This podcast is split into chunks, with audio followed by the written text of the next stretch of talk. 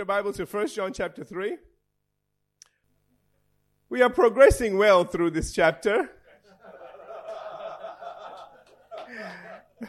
we, we are now up to verse 16. And uh, I, I, wa- I don't want to do too much of a review, but just to bring you all up to speed. Remember again that the Apostle John is contrasting the children of God with the children of the devil. Remember again, these are not um, backsliding Christians. These are not normal unbelievers. Okay, we really, I really want to uh, clarify that point because uh, everything that we look at, if we don't see it through those eyes, we're going to misunderstand and mis, uh, misapply these scriptures to our lives. And you know, these scriptures can really bring a great deal of guilt when you don't know this. And pastors that want to guilt their congregation into doing stuff use these scriptures. I am not one of those. Okay, all right. What I want to do is set you free. What I want you, what I want to do is bless you, and what I want to do is give you the rightly divided word of God, so that it can work the way it was meant to work in your life. Amen. Now, having said all of that, we are now coming to the place, remember again that we looked first of all at the things that we can't do. As believers, we can't commit certain kinds of sin. Amen. But then the apostle John went and talked about these children of the devil, and he literally means that. These are not just really bad unbelievers. These are literally children of the devil. And you know what? Let me just go back to verse 10. Remember again, he says, In this the children of God are manifest. This is 1 John 3.10. And the children of the devil. Do you understand? So he's saying this is the way we can tell the children of God from the children of the devil. Not just unbelievers, okay? And so, once again, we need to remember that because a lot of times people forget that verse is there. And then they go on to, to, to preach messages that are very condemning and we miss everything that the Apostle John is trying to get across to us. So I don't want you to miss that. Now, the second thing that he went on to talk about, remember again, was that he said, as much as we cannot commit certain sins, and the devil's children commit them all the time, okay, remember he went on to talk about the kind of love that we have that only we can show because it's agape love. It's the God kind of love in us because God is in us. And that the children of the devil cannot display in their life. It's not there. Amen? Now remember again that the kind of love we're talking about is the God kind of love. Are you all with me? Okay? And that God kind of love can only exist in God's children. It doesn't exist in the children of the devil. Now, what I was going to say was that this isn't talking about friendship love. Okay? It is talking about agape, agape love, which is a love that gives without expecting anything in return. That's why it's translated charity a lot of times. So that's what we're talking about. And that, and that charity is real charity, not the kind of stuff that goes on in the world today. I don't know what all happens there, but okay. But we're talking about real God kind of love. For God so loved, He gave. Amen? That kind of love. So, uh, we, we've got to verse 16 now. So let me get to verse 16. And I wanted to say all of that so that you could understand the first few words that come out of the Apostle John's mouth when he says in verse 16, by this we know love. Okay, so you know what kind of love we're talking about. Amen. Meaning that this is the standard now of love that is reflected in genuine Christianity. And here he says, because he laid down his life for us. This is the kind of love that gives its life up not just says I love you, but actually shows how much, okay, by what they do. And it says because he laid down his life for us, and we also ought to lay down our lives for our brethren. Now it's a hard verse to swallow, okay, but let, us just look at this slowly. Let's take a look at the first part of this verse. So here again, Jesus Christ is presented as the prime example and in fact the model for us as Christians to follow. Did you get all that? Okay, he is the prime example. He is the model. If we're going to follow anyone, we need to follow him. Are you all here? Amen? And, you know, can I just say this? Don't look to follow a man. Be careful because men will let you down.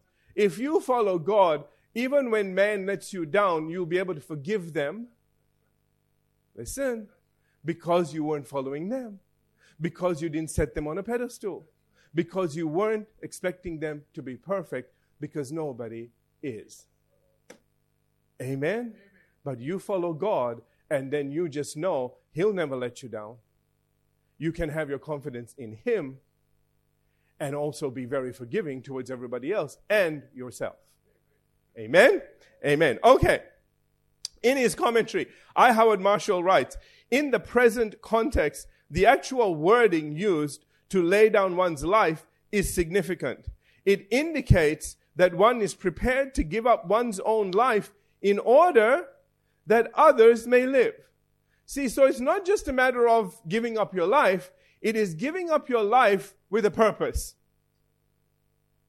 Are you all here? It's giving up your life knowing that it is going to do some good. You know, some people just like to be martyrs, you know. I'm doing this for the why they jump off the building. It's just like, oh, okay. And you fell on somebody. And, okay, no. But you know I'm trying to say? Listen, man, it's not about just throwing yourself off a building and giving up your life. This is about giving up your life for a reason. Not a useless life. All the disciples agreed it was better for Jesus to be with them than to leave him. okay? His life wasn't kind of one of those, you know, well, I guess I have nothing to do this week. I'll just go die. You know, it wasn't one of those lives. Every day had purpose. Every day had meaning. Every day he was led by the Spirit. Every day very specific things needed to be done. Are you all with me? It was not an aimless life. You know, when you look at, I remembered, you know, a, a real tragedy, okay? I remembered at one point, remember one of the space shuttles that blew up? You know, and, and the Challenger, thank you. And uh, I just remember it was such a sad, uh, uh, you know, occasion. And I remember a person that was next to me. Uh, I, I won't tell you who they were, but you know, a Christian, okay? And they were watching it, and they said, "What a shame! What a waste! All of these people that had, you know, he, they were saying, imagine all the training they've gone through." and the extraordinary individuals they, that would have been to have been put on that space shuttle, all just to be taken up and blown up. That's a waste. That's sad. Now, it's true that every life is precious, but there are some people that do so much. You know what I'm trying to say? And that's the category that Jesus falls in. This is the life that was given up for us. It had so much that it could do and, and did. Remember, he healed everyone. I can just imagine everybody going, well, who's going to heal us now? I mean, he cleared out the hospitals. I mean, they took him out of the hospital, I believe, and just took him to Jesus, and then they went home. There was no bill. Amen. Hallelujah. That's the kind of life we're talking about. Anyway, let's continue. Love means saying no to one's own life so that somebody else may live. That's what the apostle Paul meant when he wrote in Philippians chapter 2 and verse 8. And being found in appearance as a man, he humbled himself, this is Philippians 2 8, and became obedient to the point of death, even the death of the cross. I want you to notice a few things in that verse. Notice that he humbled himself. Nobody could humble him. You know, people have said, oh, poor Jesus, blah, blah, blah. It wasn't poor Jesus. Jesus decided to do this. But what you need to be concerned about is not poor Jesus, but poor you if you reject that. Do you hear what I'm saying? See, we, you need to understand the significance of what he did. Don't stand there feel sorry for him. You understand that he did all of this. Now, if you don't pick up your cross, now if you don't receive that, then you're in big trouble because he did do all of that. Amen? And he didn't do it so you could feel sorry for him. He did it so you could be restored back to the place you were designed to be and join God's family. Hallelujah. Praise God. You know, that's the, that's the good news that we've got, we belong to a new family now. We've got a new daddy. okay? And you know, whatever you thought you got in your DNA that wasn't good from your parents, you got a new one. And really, family, can I just say this? By faith, we need to receive that. Did you hear what I said? By faith, we need to receive that. Just like you receive your forgiveness, you need, you need to receive the fact that you have new DNA in you now. That God is now your father. And that spiritual DNA will override your natural DNA whenever it's necessary if you let it. Amen. Amen. Especially for significant things. Amen. Hallelujah. So notice he says that he humbled himself and became obedient to the point of death, even the death on the cross. So he humbled himself and allowed himself to be taken to the cross. You know, Jesus could have done whatever he wanted to do. you know, remember when the soldiers uh, came to arrest him and Pete just cut one of their, I mean, he wasn't, you know, he wasn't aiming for the ear. He's not that good. He's a fisherman. You know what I'm trying to say? The guy ducked. you know? And what sliced off was the ear. You know? And so, I, you know, wouldn't have just been a ear too. I mean, something else would have got cut along the way. You can't just, you know, and, and, you know, anyway. So I'm just saying, and Jesus just stuck the ear back on, probably healed whatever else was wrong. The people that came to arrest him, he healed. Think about this. See, he was in control. In fact, at one point, it says that when they said, you know, when they asked uh, for Jesus, and he said, I am, they all fell over. One of the accounts actually say that, do you know why? Because the word I am is God. It is another name for God. Remember they said, uh, Moses said, who shall I say sent me? He said, I am. You know why he said I am? Because he wasn't, he, it wasn't a I was or I'm going to be. I am right now, I am. okay, it's bad English, but you get it. Amen? And you need to know that that's what he is for you today. I am right now. You need, you need deliverance. He is right now your deliverer. Amen. You need healing. He is right now your healer. You need peace. He is right now your peace. Do you understand? The Bible says that He is our peace. He didn't say He was our peace. He's gonna be our peace one day. He right now is our peace. That's the reason why whenever you have a need, right now, God is a God of right now. He will meet all of your need according to His riches in glory right now. okay? Uh, if we receive it. Now, there are some, some things take time to manifest, you understand? But other things, man, when you need it now, you'll get it now. Can I get amen? Don't push stuff that you need right now and say, well, one day I'll get it. You, if you need it now, God will get it to you right now. You need to have now faith. Where is that in the Bible? Now faith is the substance of okay. hey, okay, amen. All right, let's move on. All right. Accordingly, Simon J. Kistemaker writes, Jesus' death on the cross is not a passive death comparable to the sacrificial death of an animal. Listen, Jesus died actively and purposefully of his own will. He laid down his life for his people. Now, why is this so significant? Whenever you call on Him, please remember what He did for you. You need to know that so that you can receive from the throne of grace, so that you can, you can receive from the God of grace right now what you need. If He is willing to die for your family, listen, there's, a, there's another kind of theme running through this. It's a little bit hidden, but it's there.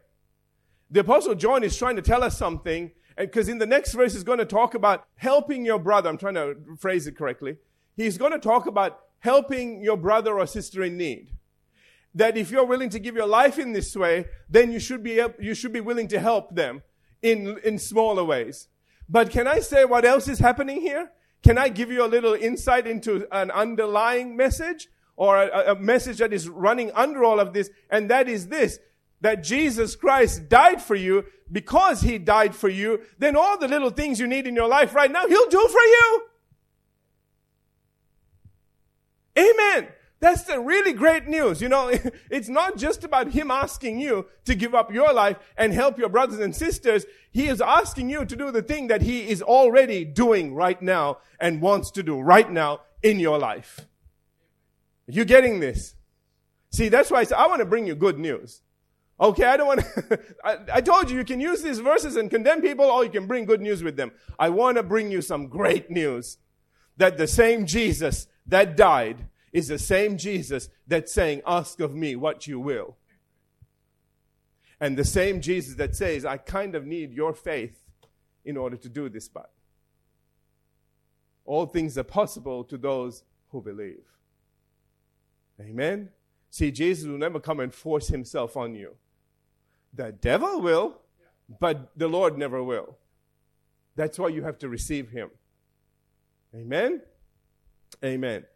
Are you getting something out of this? I hope so, because you, you know, I want you to walk out of here and I want you to have a renewed confidence in the Lord and understand that what he did so many years ago applies to you right now because it's the same Lord who died that wants to meet all of your need. Amen? Amen. Let's go to John chapter 10. Remember again that Jesus died actively and purposefully of his own will. He laid down his life for his people. That's reflected in John chapter 10. I'm going to be reading in verses 11 and 15. Not all the verses, just those two verses. First of all, in John chapter 10 and verse 11, Jesus said, I am the good shepherd. The good shepherd gives his life for the sheep.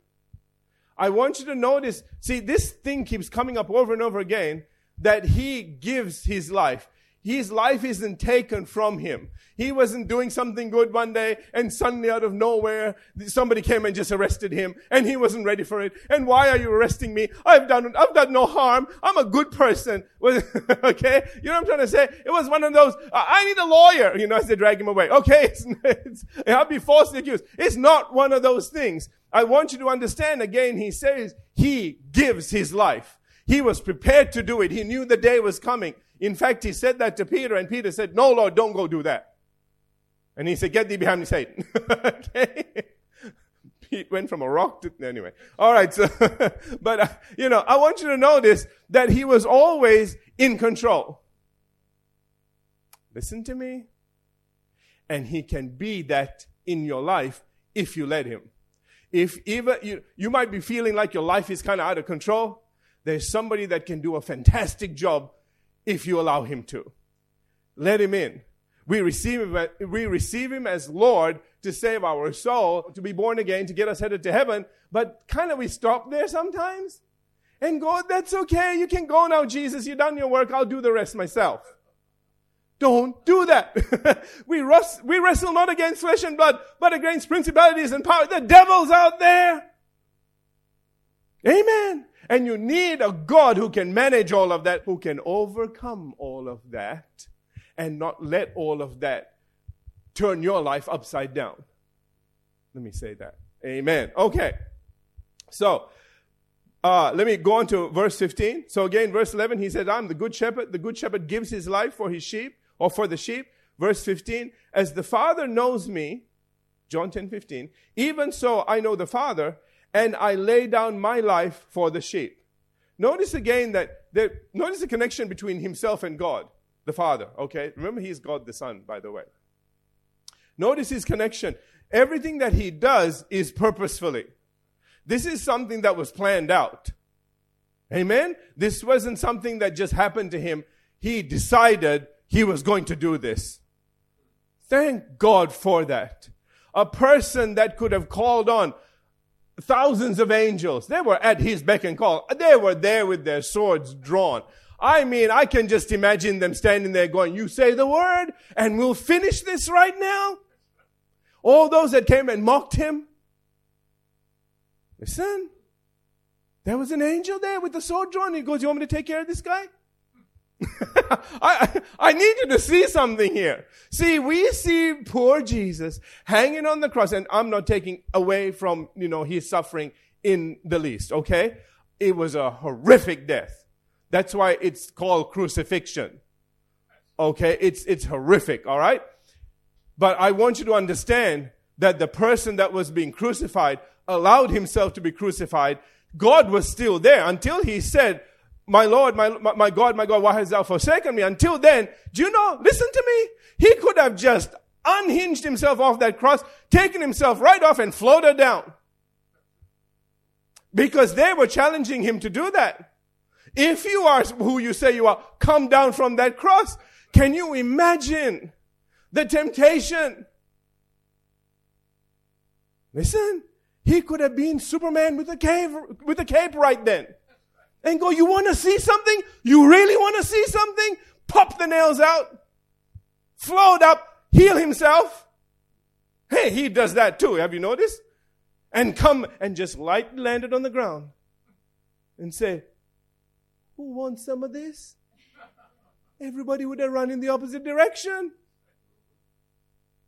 I need you to understand. I'm, you, I'm trying to get a point across.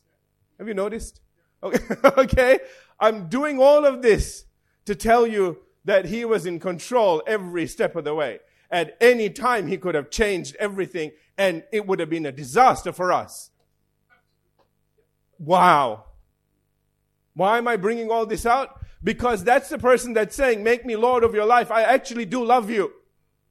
And unlike some people that say, well, I'm doing this for your own good, actually they're doing it for their good. when Jesus says, I'm doing it for your good, He's actually doing it for your good. Amen? And you need to know to trust that. Which is why I'm giving you all of this information so you understand that that's the person. The person that could have at any time gotten off that cross, at any time changed everything for himself and left us in a mess and he didn't. And guess what he expects of us? The Apostle John goes on to say, First John chapter 3, letter half of verse 16, and we also ought to lay down our lives for the brethren. In his commentary, Simon J. Kistemaker says, when he says ought, he imposes a moral obligation as Jesus extends his love by giving his life so the Christian ought to express his for the believer by being willing to lay down his life for them. Did you get all of that? Amen. That's why Jesus said in John 15 and verse 13, greater love has no one than this, than to lay down one's life for his friends. Listen, he is always talking about himself. Every time he says something, he isn't saying, now I want you to do this, but I'm not going to do this.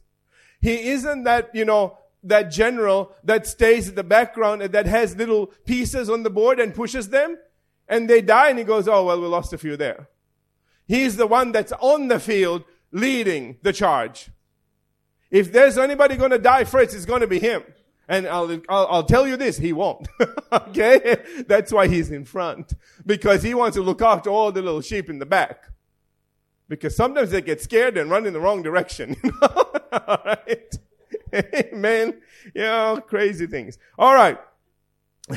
now, this is in direct contrast to those who would take the life of another. Remember again that we were, we, when we were looking at these verses prior to this, and again, why I want to bring your attention to this. Remember we talked about Cain. Remember the, the murderous heart.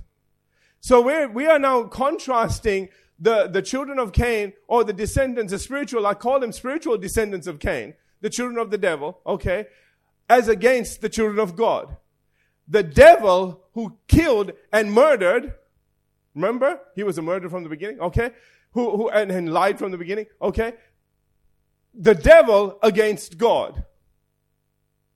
Specifically, Jesus Christ, the Son of God. One's taking life, and so does all of its children. The other one gives life, and so do all of its children, and laid down his life for his children. And so do all of his children, all his brethren. We are really the Lord's brethren and God's children. Are you all with me? Amen? Okay. So, so this again is in direct contrast to who, to those who would take the life of another, again showing how those who are of God are in direct opposition to those who are of the devil, not just unbelievers. I, let me just say this as well. How does this apply to us right now? I want you to understand that whatever you do, wherever you go, we need to be people that promote life, that give life from within. You have a God of life inside of you. Do you know that everything that you do, if you allow it to, will be anointed and bless people? You know, I, I, I pray for the girls in the front here because, you know, they have beautiful voices. They're out there singing and they're not all Christian songs. yeah, it's okay. Listen. I, I know they're not bad songs, okay? Uh, I hope not. Anyway, so, no, no, no. Okay? but listen to me. You know why I, I pray over them? Because wherever they are, whatever they're singing, it's not the words, it's the spirit behind it. They, you know, whenever they open their mouth, life comes out of them. Have you all noticed there's some people, when they open their mouth, you go, ugh, cringe, yuck. Be- okay? Because death is coming out of them. And those are some people that you never ask, how are you? You know, because they never are good. There is a death in there and it, con- con- it continually comes out. Now, I'm not talking about any of you here, okay? I do care for you, I know, okay? And I know you need to pour your heart out at some times. Please don't, this is not one of those things. I'm just talking generally, okay? That there, there is some people that have, you know, they don't have any life in them. And, but listen to me, you guys have life in you. That wherever you go, whatever you're doing, you don't even realize that you're imparting life by the things that you say, in the attitudes that you have. There is a presence of God around you constantly.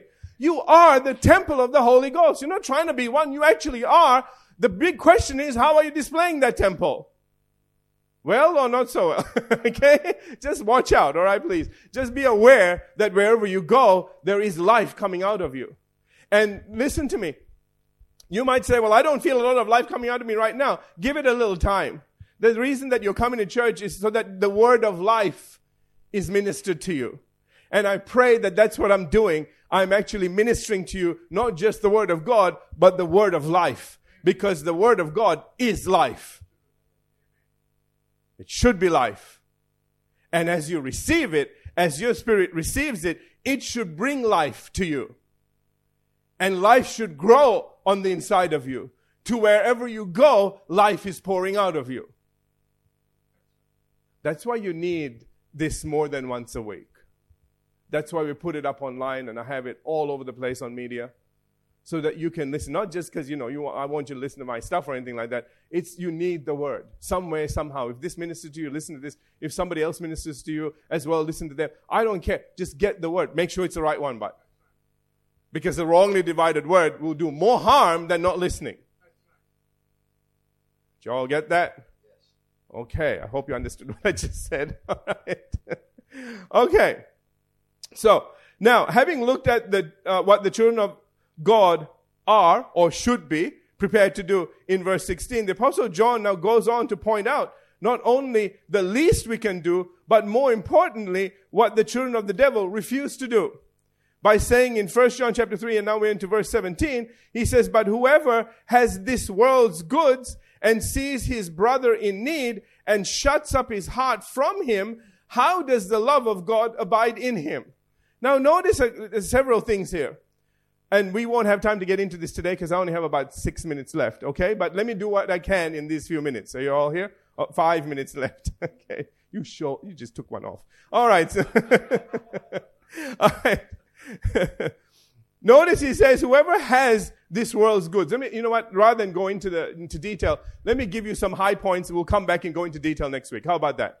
Okay. Watch a couple of these things. Notice he says, whoever has this world's goods. No, the first thing is you need to have it. Oh, brother, I don't want too much. You know, I'm just happy for my four and no more. You selfish thing. You then don't fall into this category.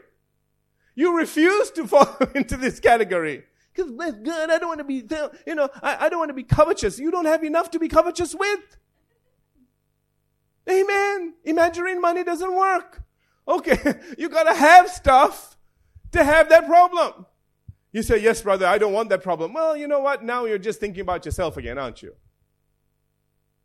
Why don't you ask God for the money and the wisdom to go with it? Amen. Oh, that's a new thought, isn't it? Did you all get that? Listen, uh, no, you know what? You didn't get it. Let me say it again. you all just, I just, I, whenever I mention money, I think you just glaze over a little bit. This is for you. This money is for you.